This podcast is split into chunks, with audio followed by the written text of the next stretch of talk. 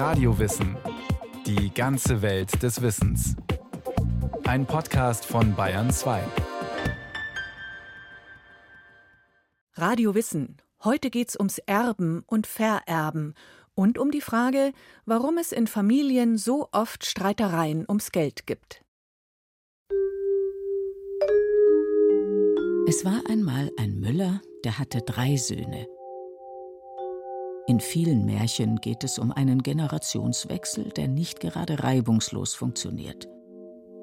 Als der Vater stirbt, erbt der älteste Sohn die Mühle, der zweite bekommt immerhin den Esel, aber für den dritten bleibt nur noch der Kater. So ungerecht kann es tatsächlich laufen. Die eine kriegt das Haus, ihre Schwester die Aktienfonds und für die jüngste bleibt nur der Pflichtanteil.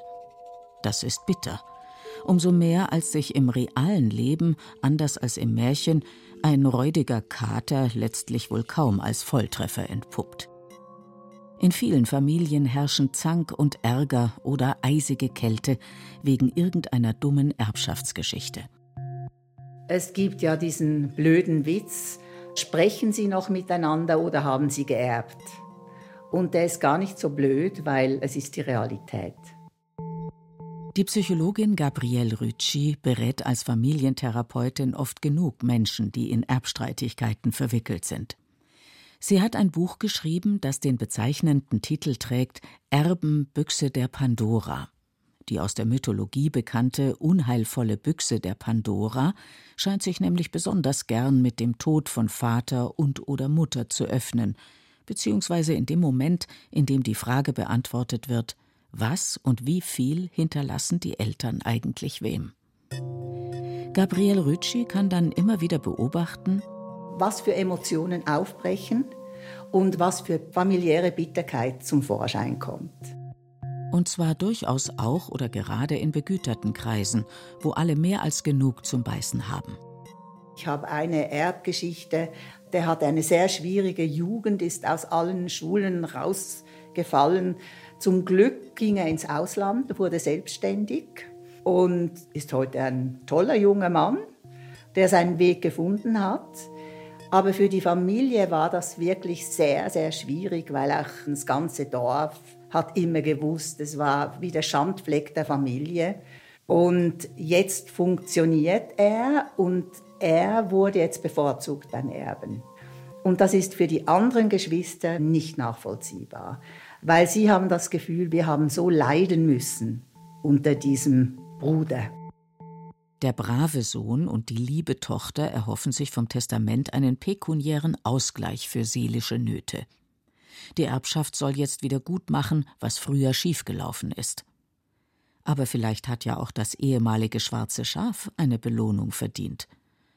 Das Beispiel zeigt, wenn um ein Erbe gestritten wird, geht es meist nur vordergründig ums rein materielle. Subjektive Gefühle und oftmals diffuse emotionale Bedürfnisse spielen eine mindestens ebenso große Rolle, bestätigt die Psychoanalytikerin Claudia Dinscherz. Das heißt, es geht letztlich um was anderes. Geld und Besitz sind aber greifbarer als emotionale Bedürfnisse, lassen sich quantifizieren. Es kann eine Scheinobjektivierung vorgenommen werden, dass man scheinbar beweisen kann, dass man zu wenig bekommen hat, weil man es in Zahlen bemessen kann. Das ist bei emotionalem sehr viel schwieriger.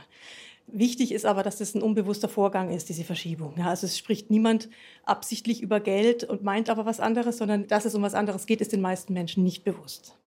Da brechen gestandene Menschen beim Notar in Tränen aus und erinnern sich plötzlich daran, dass sie schon als Kind immer mit dem Ofenrohr ins Gebirge geschaut haben, während der jüngere Bruder alle Freiheiten bekam.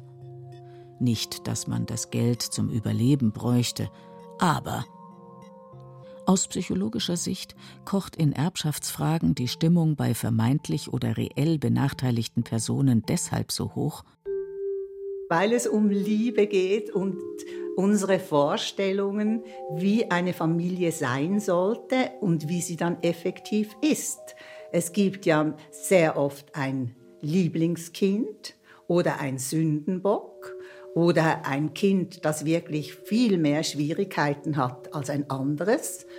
Und das ist ja immer eine subjektive Bilanz, wie viel Liebe man bekommen hat und auf was man verzichten musste.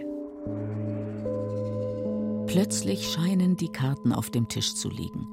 Nach einer Testamentseröffnung können sich bereits ergraute, wohlsituierte Geschwister in die Haare geraten, wie einst im Sandkasten. Neid, Eifersucht und Konkurrenzdenken bestimmen dann die Situation.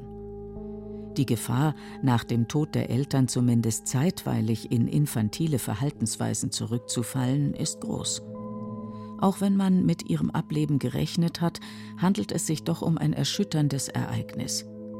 Erst das Begräbnis, die vielen Kondolenzbekundungen und dann auch noch dieser willkürliche letzte Wille. Was zu viel ist, ist zu viel. Es kann ja auch sein, dass Eltern beispielsweise einem Kind mehr vererben, weil das Kind eine eigene Familie hat, während das andere Kind vielleicht keine Familie hat und die Eltern dann denken, das Kind, das eine eigene Familie hat, bräuchte es mehr. Dann wird es natürlich auch schwierig. Natürlich haben die Eltern letztlich das Recht, ihr Erbe zu verteilen, wie sie möchten. Nur der Lebensentwurf mit Familie wird als höher gewertet als der ohne eigene Familie. Und das ist natürlich auch eine Einmischung seitens der Eltern oder ein Übergriff der Eltern, der auch zu Recht dann als Verletzung empfunden wird, als Kränkung. Dass die Eltern jetzt tot sind, macht die Sache nicht besser. Eine Versöhnung oder klärende Aussprache wird nie mehr möglich sein. Diese Erkenntnis kann die krisenhafte Stimmung verschärfen. Es gibt Geschwister, die können sich gar nicht vorstellen, dass sie mal wegen des Erbes in Streit kommen. Ja, und dann passiert es trotzdem. Und das hat eben damit zu tun, dass manche Konflikte tatsächlich vorher gar nicht spürbar werden oder nicht im Bewusstsein sind, dass da Verletzungen sind und Kränkungen sind, die dann aber aktiviert werden, reaktiviert werden durch den konkreten Erbschaftsfall. Mit einem Schlag kann die Fassade einer heilen Familie in sich zusammenfallen, wenn herauskommt, wer die Firma oder das Haus geerbt hat. Jetzt zeigt die liebe Verwandtschaft ihr wahres Gesicht, heißt es dann. Lange hat man vielleicht gute Miene zum, naja, nicht gerade angenehmen Spiel gemacht und die intrigante Frau des Bruders und dessen Bevorzugung durch die Eltern ertragen. Doch jetzt ist Schluss mit dem angepassten Bravsein, bringt ja eh nichts mehr. Jetzt wird nicht mehr hinter vorgehaltener Hand gelästert. Die systemische Therapeutin Gabrielle Rütschi meint, Erben ist eine posthume Familienaufstellung. Posthum zeigen sich einfach die Schattenseiten, die immer unterdrückt worden sind. Weil eine Familie funktioniert ja nur, wenn auch viel unterdrückt wird. Aber wenn der Erblasser tot ist, ist keine Kontrollfunktion mehr vorhanden, der den Deckel runterdrückt auf diesen Teil der Geschichte. Rituale und Traditionen schweißen Sippschaften zusammen. Auch der Besitz, wenn alles glatt läuft. Aber wo läuft schon alles glatt? Familien sind dynamische Beziehungssysteme. Die Strukturen ändern sich mit jeder neuen Generation, mit dem Erwachsenwerden der Kinder, die eigene Wege gehen, mit Scheidungen und Trennungen. Menschen kommen zur Welt, andere sterben. Allerdings sterben die Alten heutzutage immer später. Sie werden alt und älter. Was einerseits erfreulich ist, andererseits aber Erbschaftsangelegenheiten auch ziemlich verkomplizieren kann, da sich so ein Testament ja bis zuletzt ändern lässt, sofern Uropa und Uroma noch geschäftsfähig sind. Je nachdem, wer die Pflege übernimmt oder die Besorgung, die Familien sind in aller Welt verteilt. Ja, oder in ganz Deutschland oder in der Schweiz, das ist ein bisschen kleiner. Da kommt es immer darauf an, auf die Abhängigkeiten im jetzigen Zustand. Also wenn Sie eine 85-jährige Frau haben, die dann von dem Neffen des Sohnes betreut wird, der ihr alle administrativen Arbeiten macht, sie manchmal auch am Sonntag äh, zum Essen mitnimmt, hat der natürlich eine reelle Chance, noch mehr zu erben oder bevorzugt zu werden, was fürs ganze Familiengefüge oft sehr abträglich ist. Je mehr Menschen als Erben oder Erbinnen in Frage kommen, umso mehr Perspektiven gibt es auf den Erbfall. Umso wichtiger ist es, dass ein Testament juristisch einwandfrei formuliert ist und keinen Interpretationsspielraum zulässt. Das mindert das Konfliktpotenzial. Abgesehen davon, wer am Ende seines Lebens Geld und Besitz zu verteilen hat, kann der familiären Ordnung im Abgang noch einen richtigen Schlag versetzen. Nicht allen Erblassenden ist ihre Macht bewusst, anderen durchaus. Na und? Dann kriegt eben der Tierschutz einen fetten Batzen oder die polnische Pflegerin das Haus.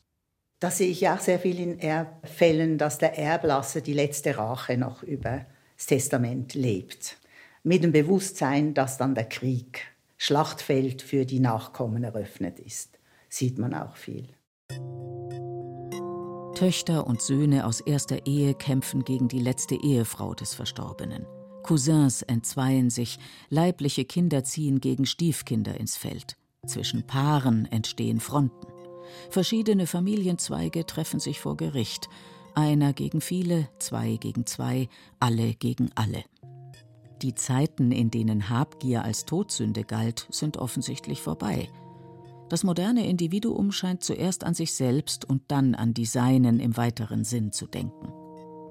Selbst wenn sich Eltern oder Großeltern nach Kräften bemühen, es allen Erben und Erbinnen testamentarisch recht zu machen, gibt es keine Garantie für posthumen Frieden, sagt die Psychoanalytikerin Claudia Denscherz. Zu viele Faktoren beeinflussen das Geschehen. Oftmals ist es auch so, dass vielleicht das Erbe durchaus gleich verteilt wurde. Zum Beispiel jeder bekommt ein Haus vererbt und dann entwickeln sich aber die Wertsteigerungen unterschiedlich. Dann kann natürlich das Bedürfnis geäußert werden, dass da ein Ausgleich stattfinden muss. Das kommt auch vor. Manche vererben ja auch schon zu Lebzeiten sozusagen. Das ist ja ein häufiges Modell. Dann wird es an die Eltern oft herangetragen, die müssten da den Ausgleich schaffen. Ansonsten wird es natürlich unter den Geschwistern oft ausgetragen. Und das Problem, das dahinter steht, ist die Illusion einer vollständigen Gerechtigkeit, die es einfach nicht gibt, die nicht herstellbar ist. Bei Erbschaftsstreitereien arbeiten sich die Kontrahenten immer auch an ihren Sehnsüchten ab. Das Idealbild einer guten Familie, diesem Hort der Geborgenheit, ist der emotionale Referenzpunkt. Große Fragen stehen im Raum. Ist die Gleichbehandlung völlig ungleicher Kinder wirklich gerecht? Wie lässt sich Liebe messen, wenn man sie nicht spürt? Und wo hat die Freiheit der Erblasser echt ihre Grenzen? Wie auch immer die Antworten lauten, die Probleme, die Testamente in Familien aufwerfen, sind umfassend. Da sieht man alle Themen in einer Familie wie Bevorzugung, Heimlichkeiten, später dann Darlehen, Schenkungen, heimlich gemacht. Das ist ein riesiges Konfliktpotenzial, das sich dann beim Erben aufmacht. Dann kommen auch noch die Angeheirateten, dann kommen noch irgendwelche Leute, die sich um den Erblasser in der letzten Zeit gekümmert haben sehr viel investiert haben, vielleicht auch, um Erbe zu werden, ist ein riesiges Feld, das mit sogenannter Liebe, Zuneigung umschrieben wird. Aber es ist wirklich eine subjektive, emotionale Bilanz, was man für eine Stellung hatte als Kind, was man für den Verstorbenen getan hat, was der Verstorbene versprochen hat, ein ganz wichtiges Thema, weil sehr oft wird ja mit Geld auch Abhängigkeit hergestellt in der Familie und das bricht auf. Im Märchen regnet es Gold oder Sterntaler für die guten und braven Buben und Mädchen. Im echten Leben sind die Bilanzen selten so gut ausgewogen. Je größer der persönliche Frust, umso schwerer fällt es vermutlich, ein Testament zu akzeptieren, mit dem der Erblasser auch seine letzte Pflegekraft bedacht hat dass der Vater einem das antun konnte. Das ist tatsächlich so, dass diejenigen, die ein gutes Verhältnis zu den Eltern hatten, ihre Eltern auch leichter gehen lassen können. Das ist dann stimmig, da kann man dankbar zurückblicken auf die Beziehung, die man zu den Eltern hatte und kann einen normalen Trauerprozess durchleben. Wobei jeder Mensch selbstverständlich etwas anderes als normal erlebt. Aber das Grundgefühl stimmt bei manchen einfach, wenn die Eltern sterben. Sie können ihre Trauer bewältigen, sagt die Psychoanalytikerin Claudia Denscherz. Während jemand, der ein konflikthaftes Verhältnis zu den Eltern hatte, vielleicht eben immer schon irgendwie das Gefühl hatte, ich habe da nicht genug gekriegt oder irgendwas stimmt nicht, der verliert dann endgültig die Möglichkeit, dann auch noch was zu klären. Und natürlich war die Beziehung zu den Eltern auch nicht so befriedigend, dass man dann auch eine Dankbarkeit erleben könnte für die Beziehung, die man hatte. Und das sind Gefühle, die dann einen Trauerprozess verkomplizieren können und vielleicht auch das Verhältnis zu Geschwistern oder anderen Erbberechtigten belasten. Allein schon der durch die aktuelle Auseinandersetzung wiederbelebte Vergleich kann schlechte Laune machen. Hier der ewig hadernde Problemfall, dort die vom Schicksal oder den Eltern begünstigte Schwester Leichtfuß, das Sunny Girl, dem alles in den Schoß fällt. Aber möglicherweise ist das auch nur eine Projektion. Wer weiß? Die Familientherapeutin Gabrielle Rütschi berät zerstrittene Erben und Erbinnen, die nicht gleich zum Anwalt rennen wollen, beziehungsweise deren Situation so verfahren wirkt, dass sie nicht mehr weiter wissen. Wie sollen sie ihre Konflikte lösen? Gibt es außer Mord und Totschlag noch irgendeinen anderen Ausweg aus dem emotionalen Chaos? Ja, sagt die Psychologin, indem man den Kopf wieder einschaltet. Die Vernunft muss man auch manchmal aktivieren durch ganz klare Statements, ob die von einem Juristen sind, aber auch von meiner Seite dass ich sage, schauen Sie, es gibt keine Lösung, wenn Sie sich nicht alle miteinander auseinandersetzen. Das ist meine Aufgabe, eine Familie damit zu begleiten, überhaupt miteinander ins Gespräch zu kommen, auch mal abzuklären, wie sie zu ihren Bildern kommen, dass ihnen das und das gehört. Und dann kommen sehr interessante Phänomene zum Vorschein. Zum Beispiel der Sündenbock, der sich gar nicht bewusst ist, dass er ein Sündenbock war und ganz viel Energie der Familie gebraucht hat und dass die anderen Kinder unter ihm gelitten haben. Das wäre die bestmögliche Lösung. Die betroffene Verwandtschaft findet sich zusammen, um einander, möglicherweise zum ersten Mal im Leben, richtig zuzuhören unter Anleitung einer Mediatorin oder Psychologin versteht sich. Ziel sind erhellende Aha-Momente. Ach, so hat sie es erlebt, dass der Bruder mit den Eltern zeitlebens unter einem Dach wohnte. Und so hat er selbst es gesehen. Interessant. Solch einen Austausch pflegen Familien nämlich normalerweise eher nicht, sagt Claudia den Scherz. In der Regel wird irgendwie versucht, gemeinsam gut zurechtzukommen. Und so grundsätzliches Erleben kommt meistens zu wenig zur Sprache. Und auf diese Weise wird es möglich, die Perspektive des anderen zu sehen und Verständnis zu haben dafür, warum vielleicht im Aktuellen eine Emotion so heftig ist, obwohl die aktuelle Situation diese Heftigkeit gar nicht erklären kann. Sie zum Beispiel fühlte sich ausgeschlossen, er dagegen vereinnahmt. Im Wort mitteilen steckt der Begriff des Teilens, man teilt mit anderen seine Gefühle in der Hoffnung, dass diese sie dann nachvollziehen können. Gegenseitige Empathie erweist sich als äußerst hilfreich, wenn es darum geht, eine gemeinsame Lösung für einen Erbschaftsstreit zu finden, also einen Kompromiss, den alle mittragen können. Vielleicht auch die polnische Pflegerin, die dem Vater ja einiges bedeutet hat, was man im Angedenken an den Verstorbenen nicht vergessen sollte. Das ist noch vielleicht ein wichtiger Punkt, die Werthaltung der Familie, das Problem zu lösen, auch in Erinnerung an ihre Eltern. Dann kann das einen guten Ausgang finden. Wenn es natürlich Patchwork-Familien sind mit verschiedenen Ansprüchen, dann ist die Dynamik schon sehr viel schwieriger. Aber auch hier lohnt sich das vernünftige Aushandeln im Gespräch mit allen Beteiligten. Wer dagegen lieber über Jahre prozessiert, vergeudet nicht nur Nervenkraft, sondern auch viel Geld, sagt Gabriel Rütschi. Jeder ist allerdings seines eigenen Glückes Schmied. Man kann ein Testament anfechten, man kann den Kontakt zu den Geschwistern abbrechen. Zufriedener macht es enttäuschte Erben vermutlich nicht. In den Augen der Psychoanalytikerin Claudia Denscherz verfehlen sie vielmehr ihre persönliche Weiterentwicklung. Jetzt speziell unter analytischen Gesichtspunkten geht es eben darum, genau das zu akzeptieren. Das kann nicht immer überall gerecht zugehen. Es passieren auch mal Ungerechtigkeiten und es ist wichtig, das zu akzeptieren, dass es so ist. Sich nicht mit diesem ständigen Kampf um, ich will doch noch einen Ausgleich haben oder ich will noch was kriegen, da zu viel Lebensenergie hinein zu investieren. Haben oder sein? Wer sich für Letzteres entscheidet, kommt um kritische Selbstreflexion nicht herum. Eine Psychotherapie kann dabei helfen, verdrängte Konflikte und unterdrückte Bedürfnisse ins Bewusstsein zu holen, damit der Mensch seine Kindheit emotional bearbeiten und das Gefühl des Mangels hinter sich lassen kann. Denn Ich werde die Kindheit, in der ich das kriege, nicht mehr haben. Das ist ein Lebensabschnitt, der vorbei ist. Und da ist es ganz wichtig, das zu akzeptieren und angemessen darüber zu trauern. Das ist immer der Prozess, um den es geht. Also die Trauer über das, was nicht gelebt werden konnte. Damit das Leben nach einem Erbschaftsstreit befreiter weitergehen kann, müssen alle Beteiligten von gewissen Vorstellungen und Wünschen abrücken. Ohne Abstriche, emotionale wie materielle, hier wie dort, lässt sich wohl kein posthumer Konflikt lösen. Vor allem vom Recht haben wollen heißt es Abschied zu nehmen. Jeder muss etwas abschreiben an seinen Erwartungen und an seinen Vorstellungen. Und man muss nie vergessen, für mich ist Erben ein Geschenk und keine Forderung. Das verwechseln sehr viele Leute. Die denken, klar, das muss ich erben, da werde ich reich, da tue ich mir meine Millionen sichern.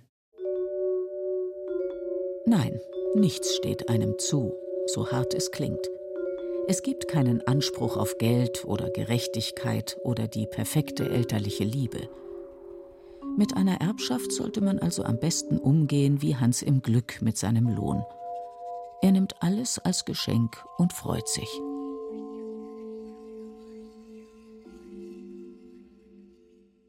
Das war Radio Wissen, ein Podcast von Bayern 2. Autorin dieser Folge Justina Schreiber.